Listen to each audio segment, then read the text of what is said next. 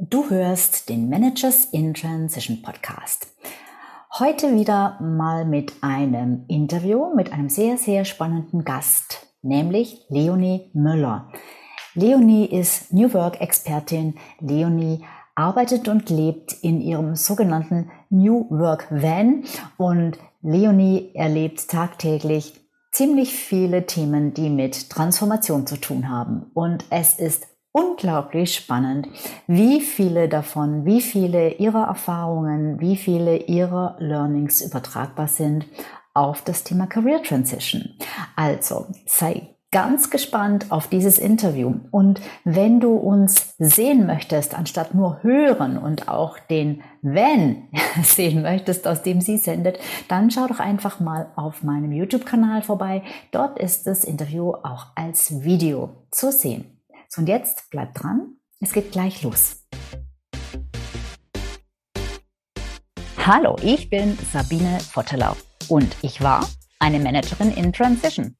Und das ist der Podcast, der dir zeigt, wie du dich in der Mitte des Lebens beruflich neu erfinden, aus der Karriere aus und in eine neue einsteigen kannst oder dich auf der Basis deiner Expertise selbstständig machst. Ich zeige dir, wie du gut durch den meist zähen Veränderungsprozess kommst und dich neu ausrichtest, sodass du das, was dich ausmacht und was du willst, in einem Job oder einer Selbstständigkeit leben kannst.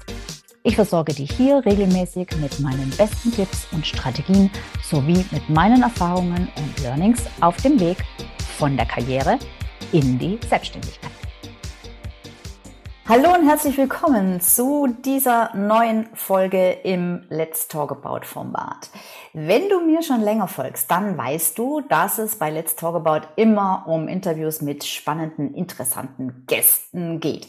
Und diese Gäste, die sollen dir als Vorbild dienen. Als Vorbild, wenn du vielleicht noch vor dem Schritt stehst, dass du vielleicht aus deiner Karriere aussteigst. Und heute habe ich einen ganz besonders ungewöhnlichen, für meine Gäste, einen unge ungewöhnlichen Gast bei mir, nämlich die Leonie Müller. Und äh, ihr werdet aber gleich sehen und hören, ähm, warum sie genau auch zu unserem Thema Transition passt. Und ich freue mich, dass du da bist. Hallo, herzlich willkommen, liebe Leonie. Hi, grüß dich. So, ich steige wie immer mit der gleichen Frage ein, nämlich, ähm, was machst du? Wer bist du? Stell dich einfach doch mal ganz kurz vor. Ja, hallo zusammen. Ich bin Leonie Müller. Ich bin selbstständige Unternehmensberaterin im New Work Band. Das ist so ein 7-Meter-Kastenwagen, den ich selbst ausgebaut habe. Darin lebe und arbeite ich, fahre zu meinen Kunden, die deutschlandweit verteilt sind, arbeite natürlich auch äh, digital aus dem Van heraus, so wie wir gerade auch diesen Podcast machen. Man sieht den hier im Hintergrund, zum Beispiel meine mhm. New Work-Bibliothek. Und genau, ich bin eine sehr nomadische Seele und versuche das, was ich gerne mache und die Freiheit und das Abenteuer, das ich möchte, mit einem vernünftigen Alltag als arbeitender Mensch zu begleiten und äh, zu vereinen. Und genau, begleite eben Menschen und Organisationen bei den Transformationen, die für sie so anstehen und nehme dann auch sehr viel Erkenntnisse aus meinen persönlichen Erfahrungen hier aus dem Vanlife und meinen nomadischen Projekten mit in die Projekte. Sehr, sehr spannend. Also äh, äh, super spannend dieses Thema Vanlife, also Leben im Van und im nicht in einer Wohnung oder in einem Haus äh, und dann in deinem Fall auch noch Leben und Arbeiten im Van und aus dem Van raus. Und ähm, diese Episode ist auch als Video aufgezeichnet worden. Also wenn du sie jetzt hörst, kannst du gerne auch mal schauen auf meinem äh, YouTube-Kanal äh, Consulting. Und äh, da findest du uns dann als Video, unser Interview als Video. Und da siehst du auch, ähm, ähm, wo Leonie sitzt und wie es da aussieht äh, und mit ihrer Bibliothek im Hintergrund. Und ich habe schon mal ein bisschen mehr von diesem Van äh, gesehen. Und ähm, ja, du hast es ja wirklich extrem clever alles aufgeteilt und ausgestattet, ähm, sodass das, glaube ich, auch ganz gut funktioniert in der Parallelität, dass du da drin wohnen und schlafen kannst, aber gleichzeitig auch vernünftig arbeiten. Finde ich sehr, sehr, sehr äh, stark und sehr bewundernswert. So, jetzt ähm, habe ich hier normalerweise im Interview meistens, nicht immer, aber fast immer Menschen Ü40 sitzen. Ähm, das heißt, du bist eine junge Ausnahme. Ähm, du hast aber in deinem Leben, finde ich, ähm, schon so einen äh, Switch hingelegt, so eine Veränderung, so eine Transition ähm, und einfach auch durch das, was du jetzt machst, ähm, bist du so spannend für mich, für uns, Thema New Work, ähm, dass ich ähm, schon jetzt ganz neugierig bin und unsere Zuhörer bestimmt auch und Zuhörerinnen, ähm, wie es zu diesem Switch kam. Denn ich weiß von dir, dass du auch eigentlich ganz klassisch, wie ich damals zunächst gedacht hast, okay, äh, ich gehe in eine Anstellung und äh, mache Karriere und dann ist es aber anders gekommen. Erzähl doch mal, mhm. wie das so gelaufen ist. Ja, das ist eine längere Geschichte, in der irgendwie jetzt mit dem Vanlife so verschiedene Zählfäden zusammengelaufen sind. Mhm. Hm, ich habe Abitur gemacht, habe dann kulturelles FSJ gemacht und war dann auf Weltreise neun Monate. Da war ich 20 Jahre alt oder jung mhm. und hatte eine tolle Zeit, ähm, habe ganz viel erlebt und war natürlich oft im Gespräch mit Menschen und dann kam die Frage, und was machst du so? Und dann habe ich eben gesagt, ähm, ja, ich bin Leonie, ich bin 20, ich reise jetzt um die Welt und danach will ich dann irgendwas studieren. Und da hieß es ganz oft, cool, dass du das machst so frei bist du ja auch nie wieder. Mhm. Und das ist natürlich genau das, was man hören möchte mit 20, wenn das Leben hoffentlich noch vor einem liegt. Und ähm, ich habe so ganz Gen Y, ich bin Jahrgang 92, ich werde jetzt demnächst 31 im Juni, ähm, habe ich mich gefragt, wer sagt, dass das so ist mit der Freiheit? Was verstehen wir eigentlich unter dieser Freiheit? War das immer schon so? Geht das nicht auch anders? Wir gehören doch irgendwie zu den, zu den reichsten und gesündesten Menschen der Welt. Warum äh, wird, wird dieses Freiheitsnarrativ so gefeiert, dass die richtige Freiheit erst mit der Rente quasi dann beginnt? Mhm. Abgesehen von der, die man kurz vor der, äh, der Ausbildung oder dem Studium hat. Und habe mich dann trotzdem getraut, nach neun Monaten Reise zurückzukommen. Habe dann angefangen, was Vernünftiges zu machen, nämlich zu studieren. Äh, Im Bachelor Medienwissenschaft und Soziologie, später im äh, Master dann Kommunikationswissenschaft. Und hatte im Bachelorstudium im dritten Semester eine Auseinandersetzung mit einer Vermieterin in Stuttgart, wo ich damals gelebt habe. Ich komme aus Bielefeld eigentlich mhm. und wollte da nicht mehr wohnen und habe mir dann gedacht, wenn jetzt wieder jemand zu mir kommt und sagt, Leonie, du bist jetzt fast 23, so frei bist du doch nie wieder, was würde ich dann machen? Und die Antwort war für mich klar, ich würde auf jeden Fall wieder einen Rucksack packen und äh, eben weiterreisen und wiederreisen und habe mir dann eben die Bahncard 100 gekauft, eine Wohnung gekündigt und bin dann als Zugnomadin insgesamt fast vier Jahre lang durch Deutschland getingelt, eben während des Bachelor- und Masterstudiums und war da super froh zu sehen, dass diese Freiheit die und das Abenteuer, was ich während der Weltreise hatte und auch so lieben gelernt habe, dass das auch mit dem Alltag zusammenzubringen war, auch in einem vermeintlich langweiligen Land in Deutschland, wo ich immer regelmäßig jede Woche zu bestimmten Terminen in der Uni in Tübingen und später dann Leipzig sein musste. Und habe dann, beziehungsweise bin im Studium dann schon selbstständig geworden, recht überraschend, dadurch, dass diese Geschichte, dass ich diese Zugnomadin bin, im Sommer 2015 durch die Medien gegangen ist, weltweit in über 50 Ländern, habe ich einen Buchvertrag bekommen. Und vor jetzt fünf Jahren ist mein Buch erschienen, Tausche Wohnung gegen Bahncard. Und der Untertitel ist auf jeden Fall weiterhin geblieben. Der lautet nämlich vom Versuch, nirgendwo zu wohnen und überall zu leben und war dann eben dadurch schon seit quasi Mitte des Bachelorstudiums selbstständig und dachte dann aber nach dem Master jetzt nochmal in die, wie du gerade gesagt hast, in die vernünftige Arbeitswelt rein. Bin dann in einer Unternehmensberatung eingestiegen, einer etwas kleineren, keine von den Big Four. Da hätte ich erst recht nicht hingewollt, aber dachte, das ist spannend. Ähm, hatte im Studium immer wieder auch so Berührungspunkte zu Kommunikationspsychologie und Change etc. Und habe dann in dem Unternehmen sehr schnell gemerkt, dass Unternehmensberatung an sich etwas sehr Sinnvolles ist und mhm. das, was ich auch gerne machen möchte. Und äh, dass aber die Art, wie dort kommuniziert und zusammengearbeitet wurde, sowohl intern als auch extern mit Kunden, ähm, das habe ich nicht als auf Augenhöhe empfunden. Und das war einfach mhm. kein Modus, in dem ich gerne gearbeitet habe. Sicherlich auch noch geprägt dadurch, dass ich dann eben schon einige Jahre während des Studiums selbstständig war und ähm, ja, dadurch natürlich einfach schon mal einen anderen Eindruck hatte von Freiheit und wie ich gerne leben möchte. Und habe dann pünktlich zu Corona, noch nicht wissen, dass Corona kommt, dann gekündigt, diese Festanstellung. Und dachte mir im ersten Lockdown dann, äh, ich bin ja so gern unterwegs und äh, die Kunden sind überall verteilt in meiner, äh, all meine selbstständigen Beratungskunden. Ähm, was mache ich jetzt? Und das Vanlife ist ja ein ganz großer Trend, zum Beispiel auch auf mhm. Instagram. Mhm. Und dachte mir dann eben so, hey, ich versuche mal, mh, das, der, das Vanlife, was auf jeden Fall eine Lebensform für mich ist, die ich äh, die ich mag und die ich zum Beispiel auch bei Weltreise in Australien auch schon mal gemacht hatte, ein paar Wochen im, im Wohnmobil zu leben, zu verbinden mit diesem, mit dieser Businesswelt. Mhm. Und da bedeutet, das bedeutete für mich vor allem eben auch, dass ich nicht nur, wie gibt es ja einige Berater, die mit ihren Wohnmobilen zu Kunden fahren und mhm. dann vor Ort bei, mit den Kunden, bei den Unternehmen, mit denen arbeiten, sondern ich wollte auch den Wagen hier als, als Arbeitsort nutzen. Mhm.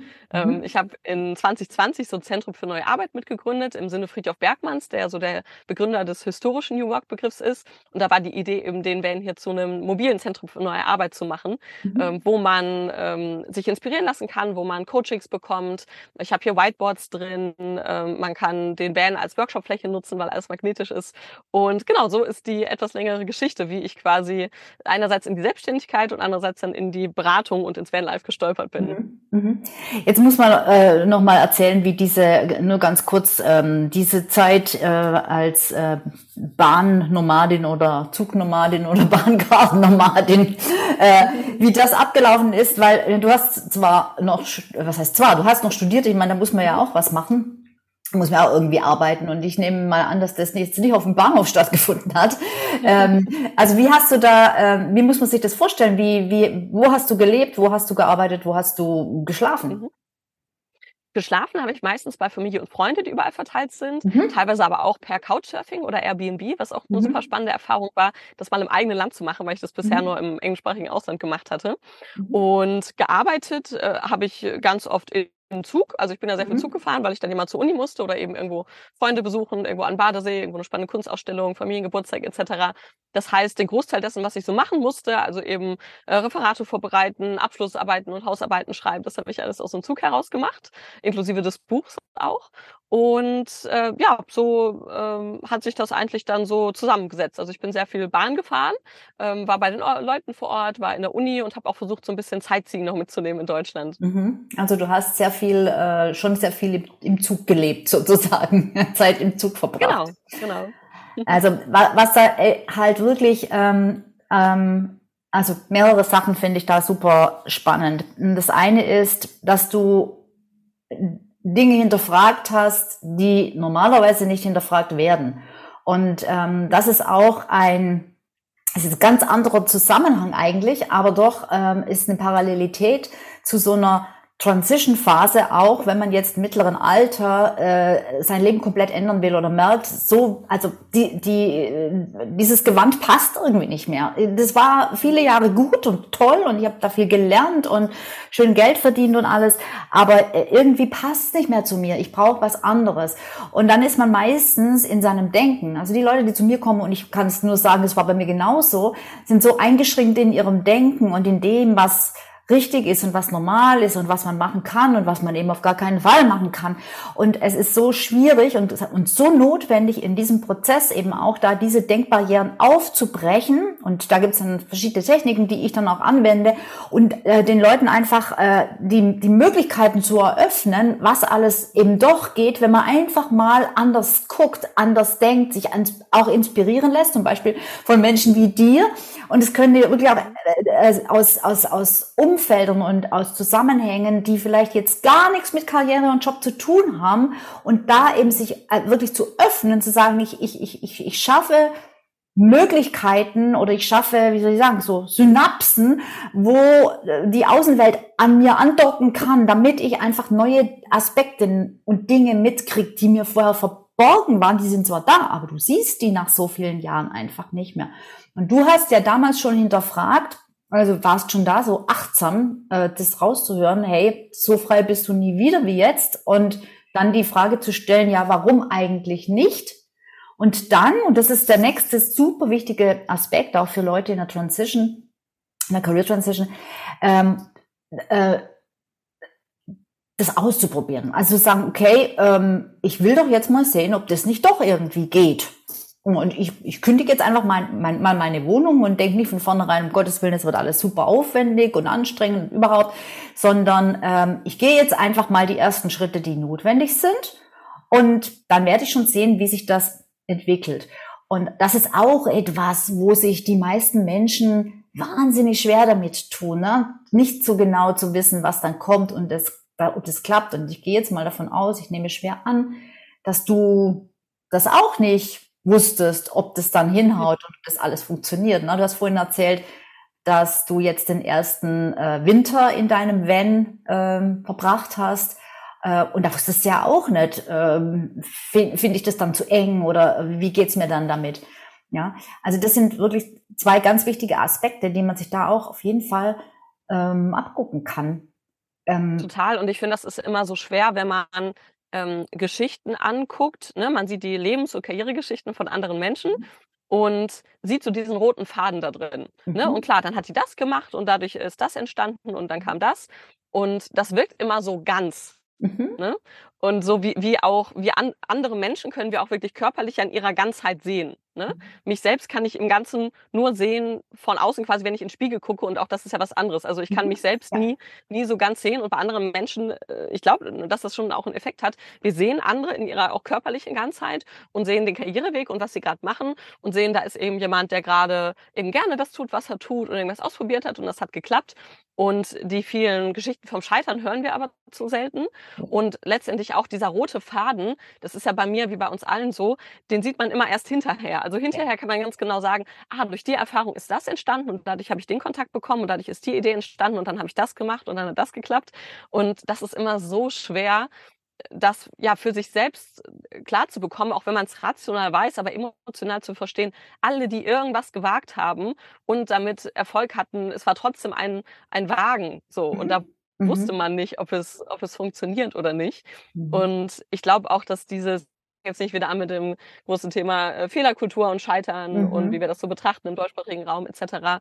Mhm. Hm, ich kann für mich immer nur sagen, und klar, das ist natürlich auch nochmal eine andere Lebenssituation, ohne Kinder zum Beispiel und ohne äh, großes Haus, für das Miete gezahlt werden muss. Ja. Mhm, aber ich persönlich finde, dass gerade wenn man einen, zurzeit, wenn man eine gute Ausbildung, einen guten Abschluss hat, ein bisschen Berufserfahrung und ein bisschen was im Köpfchen, das eigentlich eine wunderbare Zeit ist, die Selbstständigkeit auszuprobieren weil es gibt überall den Mitarbeiter- und Fachkräftemangel. Mhm. Und wenn das nicht funktioniert, dann findet man an jedem, jedem beliebigen Montag des Jahres irgendwo ein Unternehmen, wo man was halbwegs Sinnvolles, was einem halbwegs viel Freude bereitet, machen kann. So. Ja.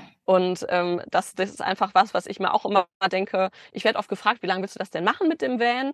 Und ähm, ich kann nur sagen, ich, was ich dann immer sage, ist, solange wie es mir Freude bringt. Genau, genau. Ich weiß nicht, ähm, wie, wie lange das Fahrzeug fährt, hoffentlich noch viele Jahre, äh, wie lange mir das Freude bringt, ähm, wie lange das gesundheitlich und finanziell funktioniert und so, das weiß man ja alles nicht. Aber das habe ich auch mit meinem Buch zum Beispiel gelernt, wo ich auch zwischenzeitlich eine schwere Phase hatte und überlegt hatte, das doch nicht zu schreiben.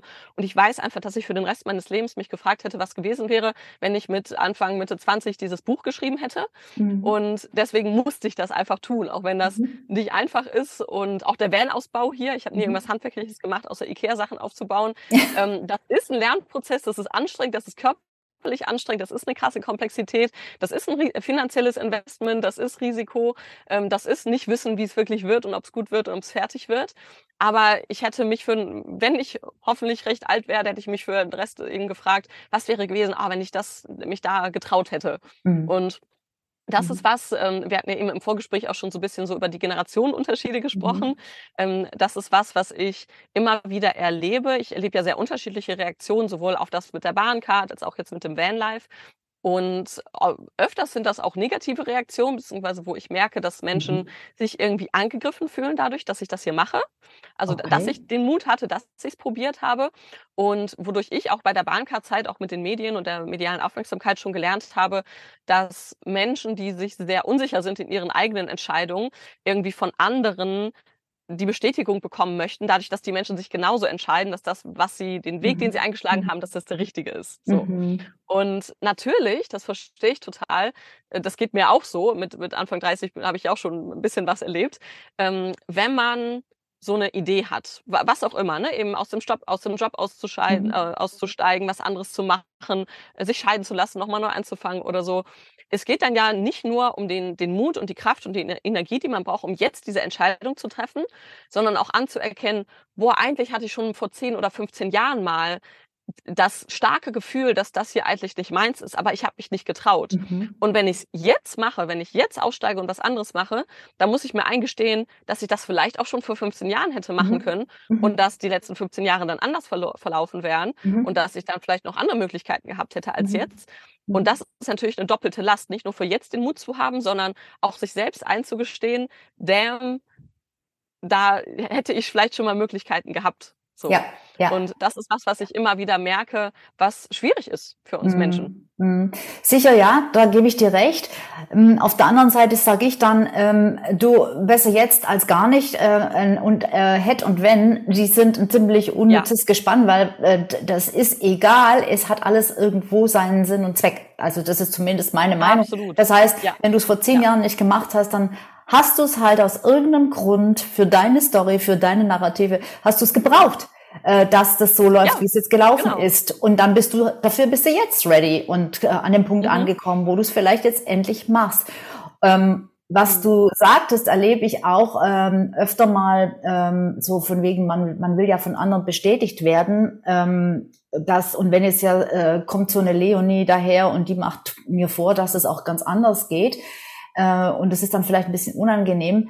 Was passiert manchmal auch, ähm, wenn der, das nahe Umfeld ähm, nicht will, dass du dich veränderst. Also das heißt, mhm. oft ist das nahe Umfeld ja nicht so ein guter Ratgeber, wenn man sowas macht, weil die äh, weil die einem eher abraten. Ähm, und ja. das ist jetzt sicherlich auch sehr häufig sehr gut gemeint und, äh, und nicht böse, sondern eher man will den anderen nicht in, in, in, in Gefahr bringen und man möchte nicht, dass der in sein Unglück rennt, etc. etc. Mhm. Aber ganz oft ist es auch schon ein bisschen egoistisch, nämlich wenn man da mit drin hängt in der Story, ja, und der rennt da in ja. irgendein äh, Problem, dann hängt man halt einfach auch mit im Problem. Und viele wollen das natürlich nicht. Und noch on top, und das ist das, was du auch erwähnt hast, ist es manchmal auch so, dass ähm, Menschen das nicht so prickelnd finden, wenn andere dann das realisieren, was sie sich selbst vielleicht auch schon seit Jahren wünschen, sich aber nie trauen würden, ja. Und ähm, ja. Deshalb ist auch da oft ein Punkt, wo, wo ja, der, das ist ein Grund, warum andere dir eher abraten, das zu tun, was, mhm. was eben dein Gefühl dir einfach sagt. Mhm. Das ist ein ganz spannender Faktor, dieses soziale Umfeld. Also ja. bei mir war das Gott sei Dank größtenteils immer so, dass ähm, mein nahes Umfeld das cool fand und dann mhm. fielen auch solche Sätze wie bei anderen finde ich es komisch, zum Beispiel mit der Bahncard 100, aber zu dir passt es irgendwie. ähm, aber ich habe es äh, ich hab's genauso auch erlebt, zum Beispiel auch mit einem Ex-Partner, ähm, der sich gewünscht hätte, dass ich äh, quasi sesshaft werde, so, mhm. was äh, nicht funktioniert hat und auch nicht funktioniert hätte. Und ähm, ja, wo man dann gerade, wenn man selbst irgendwie ähm, in einer unsicheren Phase ist oder einer anstrengenden Phase, ähm, sich leider teilweise sehr schnell beeinflussen lässt, weil man natürlich auch eben bestimmte Menschen äh, nicht verlieren will oder der Kontakt wichtig und ist. Und das ist äh, super schwierig. Also da bin ich auf jeden Fall auch durchgegangen. Es kann auch sein, dass das wiederkommt. Mhm. Ähm, sich da immer zu fragen, eben, was ist jetzt gerade, wenn auch lieb gemeint ist, aber egoistisches Interesse ist oder einfach mhm. egozentrisches Interesse mhm. meines Gegenüber. Und äh, das ist wie bei Unternehmen auch. Ne? Es gibt ja Unternehmen, die ermöglichen ihren Mitarbeitenden Coaching, selbst wenn das Ergebnis des Coachings ist, ähm, ich möchte hier doch nicht in diesem Unternehmen sein und ich entwickle mich weiter. Ne? Es ja. gibt eine, einige weniger äh, Geschäftsführerinnen ähm, und Geschäftsführer, die das, äh, die das fördern, weil sie sagen, es geht mir um den Menschen und nicht darum, dass der irgendwie hier gut als Zahnrad reinpasst. Das ist aber leider selten und das ist auch im persönlichen Umfeld selten, mhm. dass man sagt, selbst wenn es für mich ein Verlust ist, ich möchte, dass du dich entwickelst die äh, Achtung, Kühlschrank, Magnetenspruch, aber beste Version deiner selbst wärst, wirst, ne? Und so dieses äh, Werden, was man sein, was man ist und was ja. man sein könnte und sein möchte, ähm, das ist wahnsinnig schwierig. Ja. Und das ist was, ja, was ich auf jeden Fall auch immer wieder merke, wie sehr das Menschen triggert, wenn man sich traut. Beziehungsweise mhm. bei mir war es eigentlich, ich habe noch nicht mal richtig Mut gebraucht für diese Projekte, weder für die Weltreise noch die Bahncard noch den Van-Ausbau und das Vanlife, weil ich da Gott sei Dank Bock drauf hatte. Ich war neugierig, mhm. ich wollte das mhm. machen, auch wenn ich wusste, dass es viel Arbeit wird. Mhm. Aber ich verstehe das. Ich muss ja auch in anderen Bereichen meines Lebens mutig sein. Und mhm. das ist immer anstrengend. Und es ist immer doof, wenn andere dann, wenn es scheitert und andere dann sagen, ja, guck, hat nicht funktioniert. Mhm. Ja, aber ne, es gibt ja auch den, den schönen Spruch, ähm, sich keinen Rat geben zu lassen von Menschen, die nicht in der Position, wo man gerne hin will. Genau, ja. Und da ist halt auch viel dran. Da ist sehr viel dran, ja. Also man sollte nicht auf die hören, die davon keine Ahnung haben, weil das ist eigentlich auch definitiv unlogisch, schlicht und ergreifend. Ja, total. Ja. Ähm, so, jetzt wurde die irgendwie die Presse auf dich aufmerksam, die Medien wurden auf dich aufmerksam. Ähm, wie ist denn das passiert? Ähm, das ist auch über eine Vorgeschichte passiert. Ich war eben auf der, auf der Weltreise vom Studium und eine Bekannte von mir hat damals für den Unispiegel gearbeitet. Mhm. Das war damals noch so ein, so ein Magazin, was ausgedruckt an den Unis rumliegt mhm. und hatte da 2014 einen Artikel über junge Menschen auf Weltreise geschrieben mhm. und hatte mich dafür eben auch interviewt, weil ich eben gerade das Jahr vorher zurückgekommen war von meiner. Und als ich das dann mit der Bahn angefangen habe, dachte ich mir, hey, es gibt drei Millionen Studierende in Deutschland. Vielleicht ist das doch für andere interessant, dass man das Geld, was man ah. sonst als Miete bezahlt, quasi in die Bank hat investieren kann. Und habe sie gefragt, ob sie wieder was für den Unispiegel schreiben möchte und hatte da einfach äh, dieses, äh, dieses Heft halt, was ausgedruckt an den Unis rumlag im Kopf. Und was ich nicht wusste, war, dass inzwischen, das war dann eben 2015, der Unispiegel auch als Kategorie auf Spiegel Online integriert war. Das war mhm. nämlich das Jahr davor noch nicht der Fall gewesen. Und dann hat irgendjemand dieses Gespräch, was sie mit mir geführt hat, ähm, im August 2015 dann oben auf die Startseite von Spiegel Online gesetzt, wodurch das dann der meistgelesene Artikel des Tages wurde und diese ganze Medienwelle äh, im ja. Sommerloch dann in, in Gang gesetzt hat. Das Sehr ist cool. auf jeden Fall auch so eine Once-in-a-Lifetime-Geschichte und was auch sehr, sehr aufregend war und sehr anstrengend war ähm, und mir aber eben sehr viel äh, gezeigt hat und natürlich auch ermöglicht hat mit dem Buchvertrag zum Beispiel, aber eben auch durch diese ganzen Reaktionen, die ich dann bekommen habe, Hate-Kommentare und Leute, die es inspirierend fanden und so, wo mhm. ich gemerkt habe, so, wow, da ist so viel Bedürfnis mhm. nach was anderem in der Gesellschaft, nach mhm. Transformation, mhm. nach anderen Wegen zu leben und zu wohnen und zu arbeiten. Mhm. Und da habe ich sehr, sehr früh und auch sehr anstrengend dann gelernt, mit Anfang 20 eben, ja, dass da viel viel Interesse ist in der Gesellschaft und mhm. was wir, glaube ich, auch gerade zurzeit auch insbesondere in der Wirtschaft auch sehen. Ne, wir hatten das Thema Generation eben, wie unterschiedlich ähm, die, die Anforderungen sind und die Wünsche sind. Und das finde ich einfach als, als Bachelor-Nebenfach Soziologin ähm, einfach super spannend, dieses mhm. soziologische Phänomen dahinter. Mhm. Okay, und ähm, wenn du jetzt Kunden berätst, du berätst ja Unternehmen, ne? oder berätst du auch Individuen? Unternehmen? Äh, Coachings mache ich auch, Karriere-Coachings mache Coaching. ich auch mit Individuen. Genau. Mhm. Und mhm. die äh, genau Transformationsberatung, Begleitung findet in Unternehmen statt. Mhm. Okay. Ähm, ähm, wie kommen die Leute zu dir? Hast du hast du äh, eine Website oder ähm, kommen die über die sozialen Medien oder wie wie kommen die auf dich zu?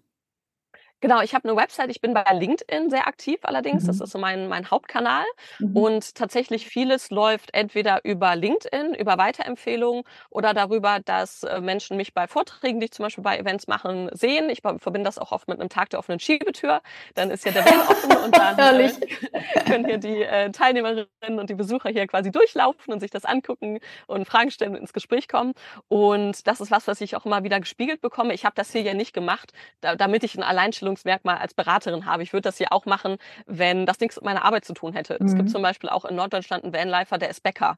Ja, mhm. der muss jeden Tag äh, am gleichen Ort sein, aber dem macht das trotzdem Freude. Und so ist das mit, bei mir hier auch. Ich habe eben das große Glück, dass es mit meinem Job auch gut zusammengeht mhm. und dass ich eben auch immer wieder gespiegelt bekomme von den Entscheidern, ich mag das Wort immer nicht so, aber den entscheidenden Unternehmen, ähm, dass es eben ja äh, sehr authentisch ist, was ich hier mache und eben ja. sozusagen, wir wollen diesen frischen Wind, wir wollen eine, eine junge Frau, die eben was, was anders macht und was was anderes ausprobiert. Und da merke ich auf jeden Fall, dass das äh, viele ja, interessiert und äh, dadurch auf eben auch Aufträge reinkommen.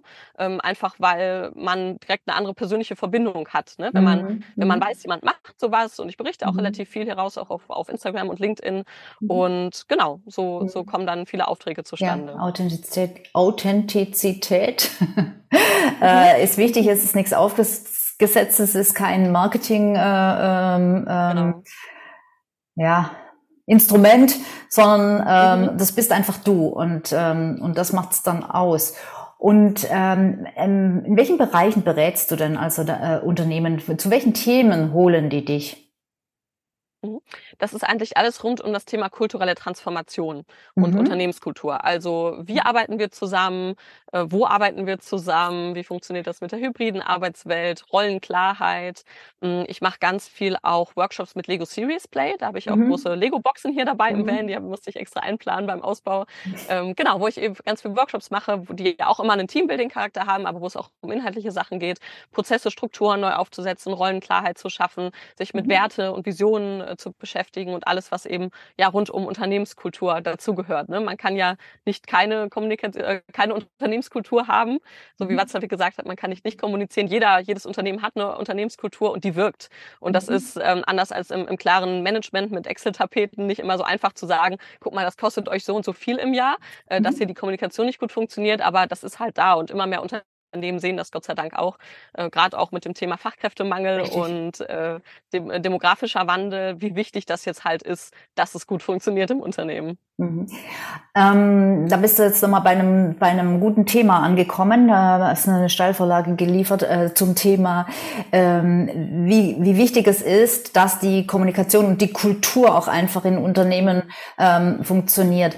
Ich arbeite viel mit Menschen, die ähm, eben schon lange, oft meistens Jahrzehnte in Unternehmen sind und die dann erst an den Punkt kommen, wo sie sagen, ich kann das nicht mehr, ich will das nicht mehr. Gerade gestern habe ich mit einer Frau telefoniert, die sagte, ähm, ich merke, ich spiele eine Rolle, es geht mir immer schlechter dabei, äh, ich verbieg mich hier jeden Tag.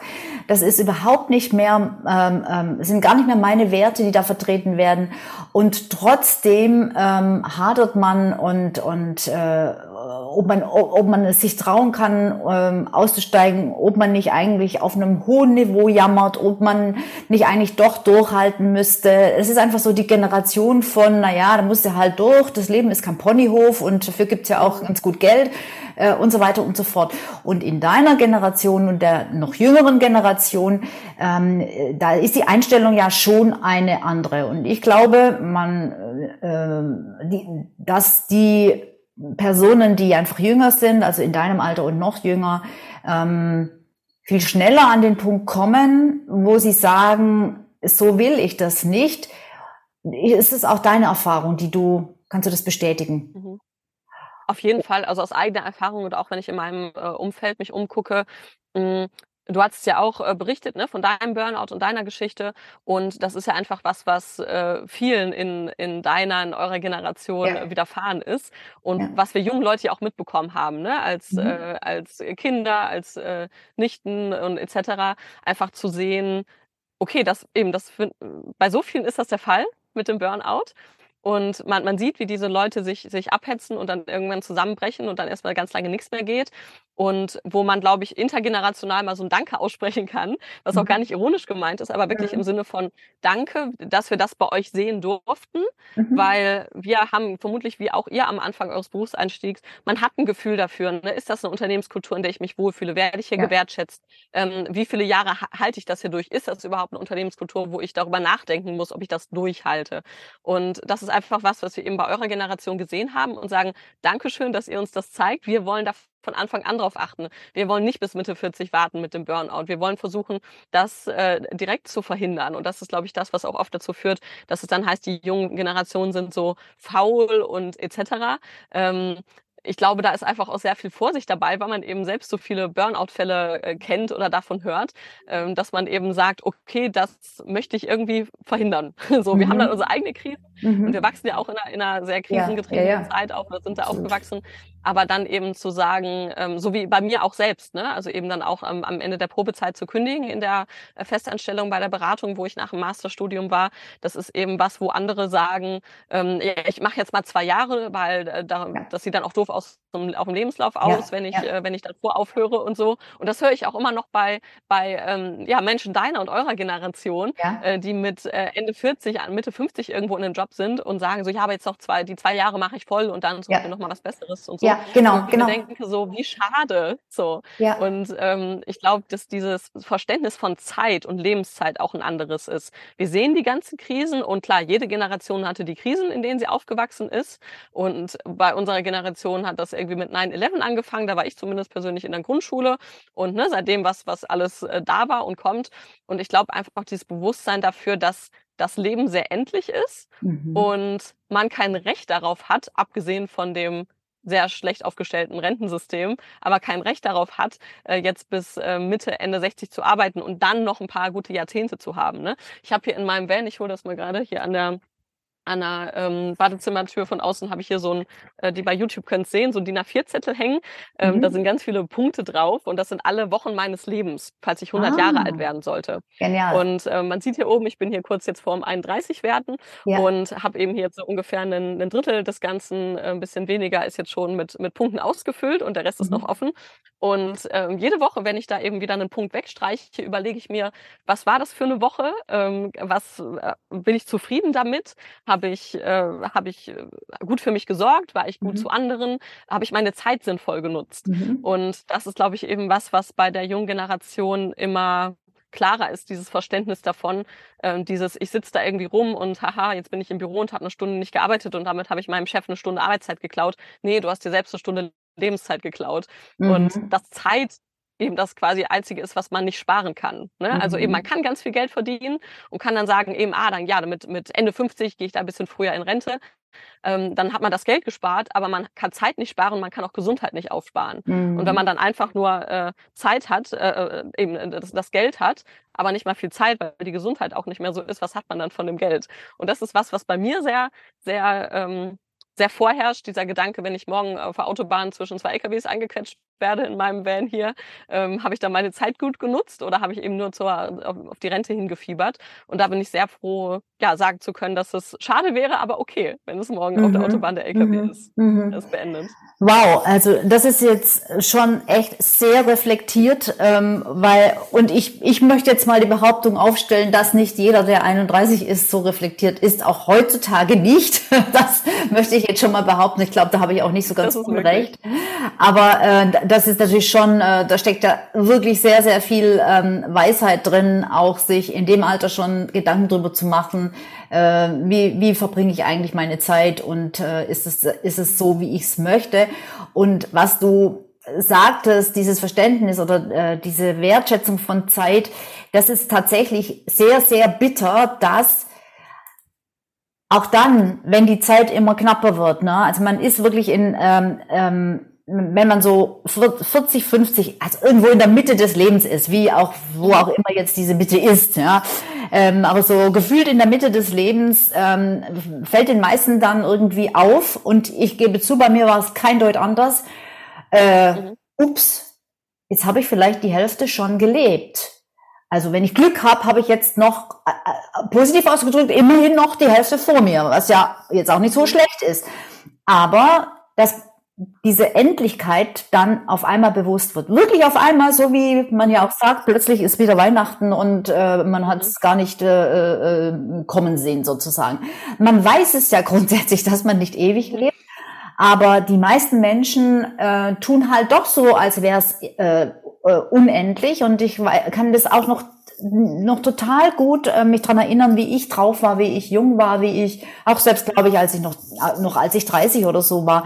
Das war wirklich so wow, die Welt steht mir offen, ich kann alles machen, was ich will, was ja auch so ist. Ich finde, das ist ja auch eine gute Haltung. Ähm, aber niemals so dieser Gedanke, ähm, es könnte auch schneller vorbei sein, als, als, als mir lieb ist. Und das Schlimme ist, dass eben mit dem Alter diese verbleibende Zeit wird ja immer weniger und deshalb sollte sie ja eigentlich immer teurer werden. Also es wird immer knapper, ja. als, also das, je knapper ein Gut, desto teurer wird es. Also sollte es einem mhm. immer wichtiger werden. Und das sage ich dann halt auch, Mensch, jetzt wirst du 50 und du bist nicht glücklich in deinem Leben das kann nicht sein. Also je älter man wird, umso wertvoller, umso kostbarer ist doch das, was noch bleibt. Und äh, ja. deshalb ist es ein Unding, sich dann zu sagen, na ja, jetzt mache ich halt den Rest bis zur Rente auch noch so. Hilfe! Und es gibt ja. Leute, die das in dem Alter schon denken. Ich, mhm. das, bis zur Rente halte ich es aus. Hey, wie viel ja. ist das? Wie viele Punkte? Wie viele Zeilen auf deinem Zettel, auf deiner Liste, die du uns gerade jetzt gezeigt mhm. hast, äh, äh, sind es, die dann einfach mal so pff, vergeudet sind. Irre. Mhm. Ja. Ja, total. Und ich, ich finde das so tragisch und ja. Ja, und das, das wirkt sich ja auch in Unternehmen aus. Ne? Also ähm, dieses Ganze in Meetings rumzusitzen, wo irgendwie nicht klar ist, was machen wir eigentlich, was ist das Ergebnis des Ganzen, welche Rolle habe ich hier und egal, ich sitze einfach noch zwei Stunden rum, weil mein Chef das so will, da leidet so viel drunter, also auch die Unternehmenskultur, die Wirtschaft, das kostet so viel Geld, mhm. dass Menschen in diese Passivität gehen oder in diese Passivität getrieben werden, das ist irgendwie eine Mischung aus beiden mhm. und das finde ich einfach so, so schade. Mhm. Weil ich bin überzeugt, auch das, was das Thema Fachkräftemangel angeht, da muss man natürlich auch nochmal unterscheiden zwischen Industrie und äh, Denk, äh, Denkarbeitern. Ne? Natürlich, je mehr Leute am Fließband stehen, desto mehr kommt da raus.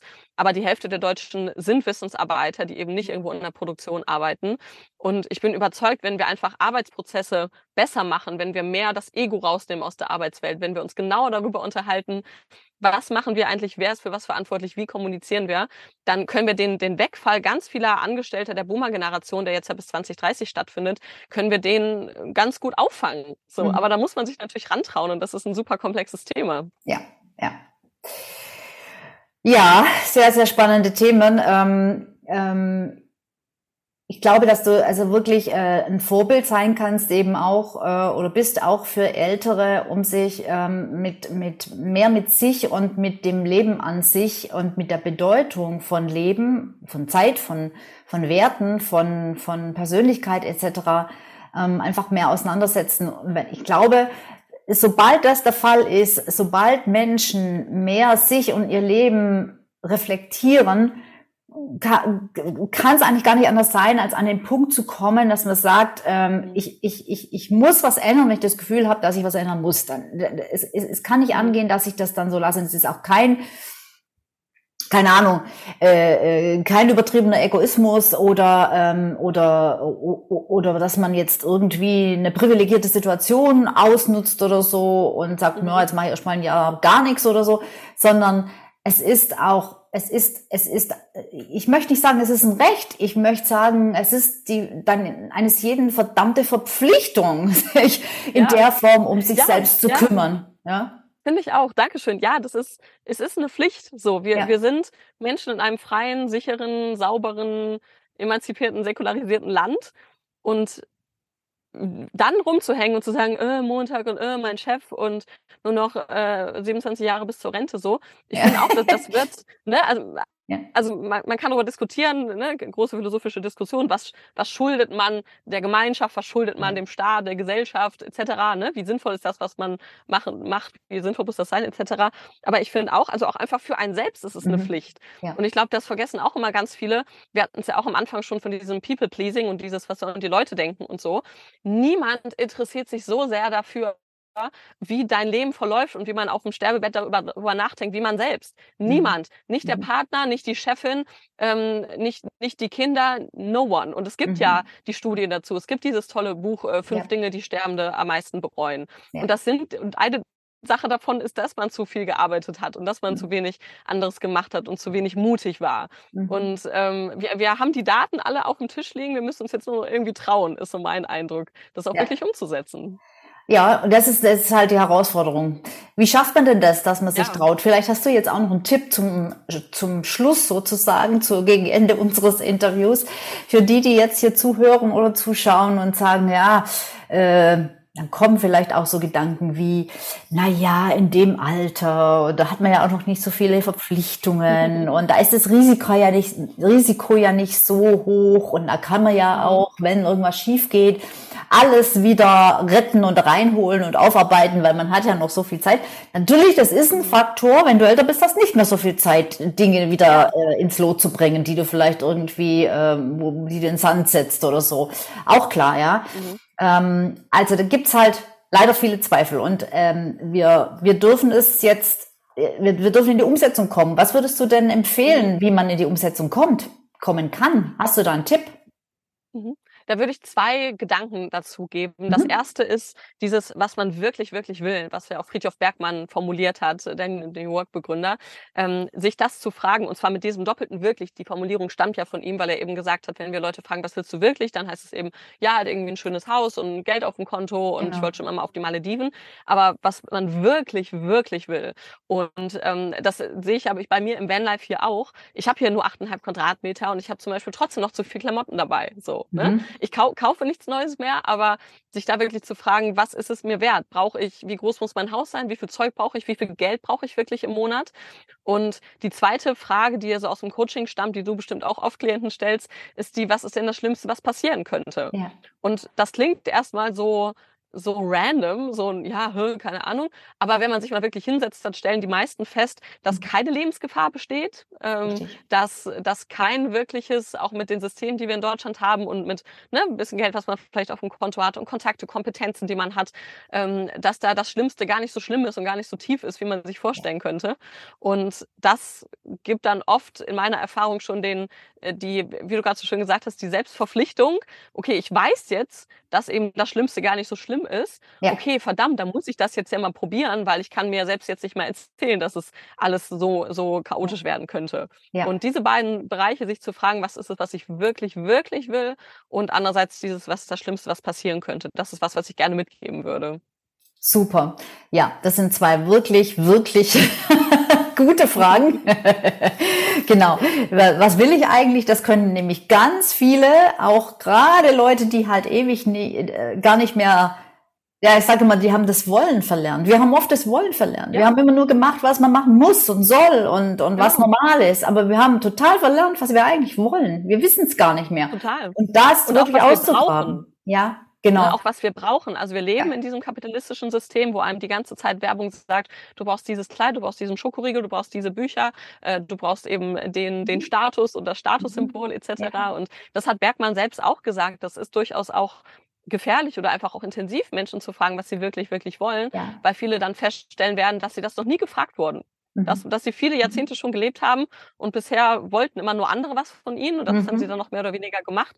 Aber was man selbst wirklich, wirklich will, das ist, ist eine krasse Frage, sich das zu stellen, ja. egal in welchem Alter. Ja, und genau. auch immer und immer wieder. Ne? Genau, immer und immer wieder und gerne auch noch tiefer äh, äh, hinterfragen, warum will ich das eigentlich? Weil da, da kommt man ja. wirklich, äh, da kommt dann der Deep Shit, da kommst dann zu dir. Oh, ja. Da geht's dann eben nicht mehr um das ganze drumherum, sondern da geht's wirklich nur noch um dich. Total. Und dann auch ist ja auch eine, eine, berühmte Methode, dieses Five Why. Ne? Also genau. warum will ich das? Dann ist das die Antwort. Warum will ich diese Antwort? Warum will ich die Antwort darauf? Und Richtig. da kommt man an, an spannende Kernglaubenssätze dran, auf jeden Fall. Ja, und vielleicht ja. ein bisschen mehr auch an sich selbst. Ja, super. So, ich glaube, also, oder ich finde, wir haben ähm, ein tolles Interview geführt. Ich habe äh, viel erfahren, ich habe viele Anregungen, Inspirationen auch äh, mitgenommen und glaube auch meine, äh, meine Zuhörer und Zuhörerinnen haben das. Ähm, wenn man jetzt mehr über dich erfahren will oder wenn man vielleicht ähm, eben jetzt als Führungskraft ähm, immer noch in einem Unternehmen ist, wenn man vielleicht nicht mehr so gern dort ist und vielleicht sagt, Mensch, äh, äh, die Frau, die könnten wir auch mal brauchen wie kann man dich erreichen? Du hast schon gesagt über LinkedIn. Ich werde natürlich dann auch den genau. Link äh, in den äh, Show Notes äh, mit verlinken. Ähm, und wie heißt denn deine Website? Genau, sehr gerne über LinkedIn. Die Website heißt Leonie Müller mit oe.work. Mhm. Ähm, ist jetzt gerade in der Überarbeitung, geht demnächst aber wieder online. Und über LinkedIn bin ich auf jeden Fall auch immer erreichbar gerne Nachricht oder einen Kommentar schreiben. Ich äh, teile da zum Beispiel auch regelmäßig meine Route mit dem Van, wann ich wo bin, an welchen Orten und Bundesländern. Ah, ja. Und äh, wenn ich da bei euch in der, in der Nähe mal bin, genau, schreibt gerne vorher. Vielleicht passt das, dass ich einfach mal vorbeischaue und in so einem persönlichen Gespräch, ja, lernt man sich ja oft auch besser kennen, als dann irgendwie per Zoom-Call, der natürlich auch immer möglich ist. Super. So, dann bleiben mir am Ende nur noch äh, nochmal Danke zu sagen dass du dir Zeit genommen hast und äh, dass wir dieses Interview führen konnten. Ähm, war super, hat mir super viel Spaß gemacht. Ähm, äh, danke, dass du da warst und ähm, dir da draußen auch danke, dass du zugehört oder zugeschaut hast. Und ähm, ich freue mich, wenn du beim nächsten Mal auch wieder reinschaust. Und bis dahin sage ich Tschüss und ich sage auch noch zu dir Tschüss, Leonie. Vielen, vielen Dank und ja, mach's gut und Danke, ebenso. Danke für die Einladung und das tolle Gespräch. Herzlichen Dank. Sehr, sehr, sehr gerne. Tschüss. Tschüss, ihr da draußen. Tschüss. Ciao, ciao.